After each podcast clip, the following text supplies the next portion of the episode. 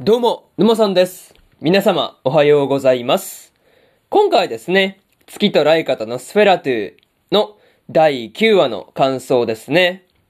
こちら、語っていきますんで、気軽に聞いていってください。というわけで、早速ですね、感想の方、入っていこうと思うわけですが、まずは、一つ目ですね、3人に残ったというところで、レフがですね、無事に上位3人に残ることができていたわけなんですが、宇宙飛行士第1号になるためにはですね、こうミハエルやローザよりも、こう、上に行かなければならないっていうところがあるわけなんですが、まあ、こう、まだまだ気が抜けないなっていう感じではありましたね。まあ、とはいえ、こう、あと一つ順位とかが後ろだったらっていう風に思うとですね、まあ、こう、とりあえず3人に、まあ、上位3人に残ることができたっていうこと自体をね、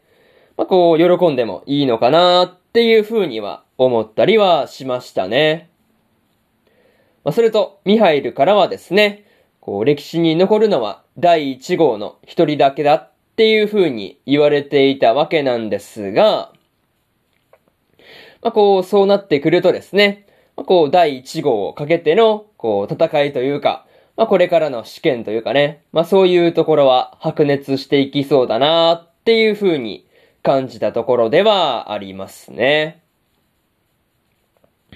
また、イリナもですね、こう、レフがローザに負けているっていうことで、まあ、こう、いろいろと、こう、冷たい態度とね、こう、冷たい言動をしていたわけなんですが、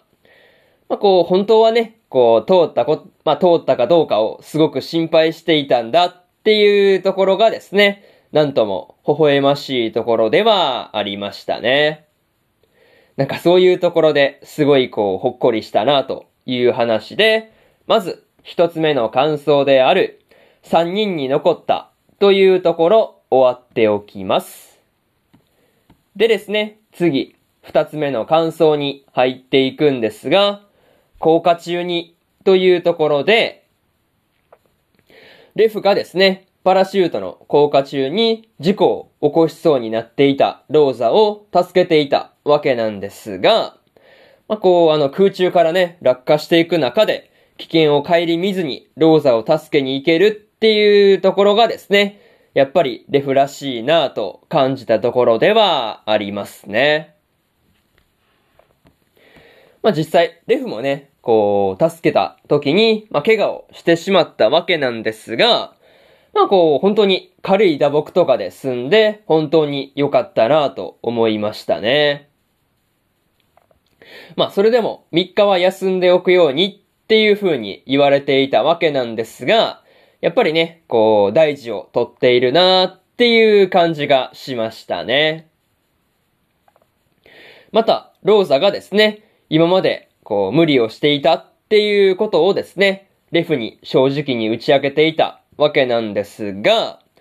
まあ、こう、今までのきつい態度はですね、まあ、こう、女性だからっていう風に見下されないためっていう意味合いもあったりしたんだっていうところで、まあ、こう、ローザの話を聞いてるとね、まあ、すごいこう、納得のいくところではありましたね。まあ、それと、ローザがですね、イリナに対して、イリナに対して、こう、ひどい言葉を、まあ、こう、今までにもね、言っていたわけなんですが、まあ、そういうところをね、実はローザが気にしていたっていうところで、まあ、なんていうかね、こう、素直な気持ちをローザがイリナ本人に直接伝えられるよう、伝えられるような機会があればいいなーっていう風に思ったところですね。まあ、そういうところで、二つ目の感想である、効果中にというところ終わっておきます。でですね、次、三つ目の感想に入っていくんですが、送別会をというところで、イリナがですね、事例で街を離れることになっていたわけなんですが、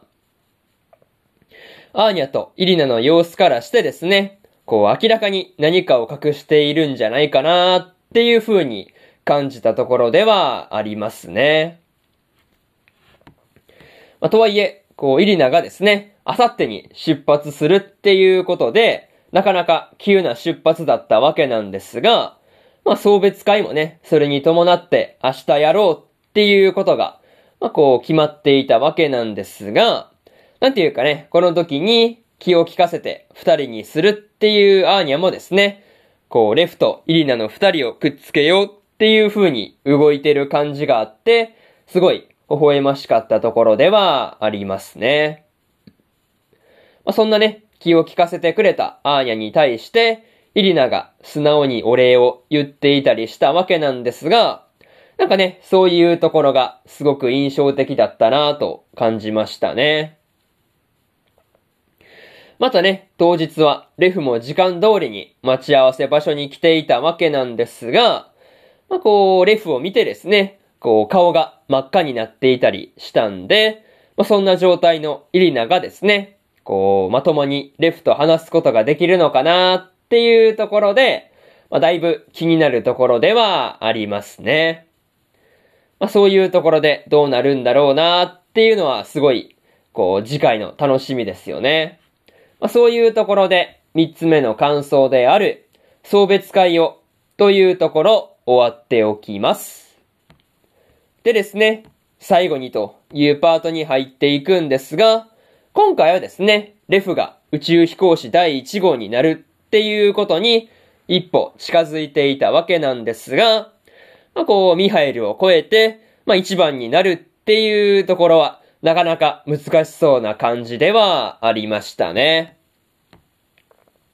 また、ローザからもですね、本心を打ち明けられていたわけなんですが、まあ、こう、イリナへの謝罪とかもね、レフじゃなくて、イリナ本人に、こう、できればいいなっていう風に思ったりしました。まあ、それと、イリナがですね、街を歩いていて、車に惹かれそうになっていたわけなんですが、まあ、こう、まあ、政府の中でもですね、イリナに対して思っていることは様々だなっていう風に感じたところではありますね。まあ、とりあえず次回はレフとイリナの、まあ、デート会になりそうな感じだったんで、今からどうなるのか楽しみなところです。まあ、というわけで今回の月とライカとのスフェラトゥーの第9話の感想ですね。こちら終わっておきます。でですね、今までにも第1話から第8話の感想はですね、それぞれ過去の放送で語ってますんで、よかったら過去の放送も合わせて聞いてみてくださいという話と、今日は他にも2本更新しておりまして、海賊王女の第10話の感想と、ワッチャプリマジの第10話の感想ですね。この2本更新してますんで、よかったらこっちの2本も合わせて聞いてみてくださいという話と、えー、明日はですね、作眼の9話の感想と、ミエルコちゃんの第10話の感想、そしてですね、タクトオーパスデスティニーの10話の感想ですね。この3本、1、2、3と更新しますんで、よかったら明日もですね、ラジオの方、聞きに来てもらえると、ものすごく嬉しいですというところで、本日1本目のラジオの方、終わっておきます。以上、沼さんでした。それじゃあまたね。バイバイ。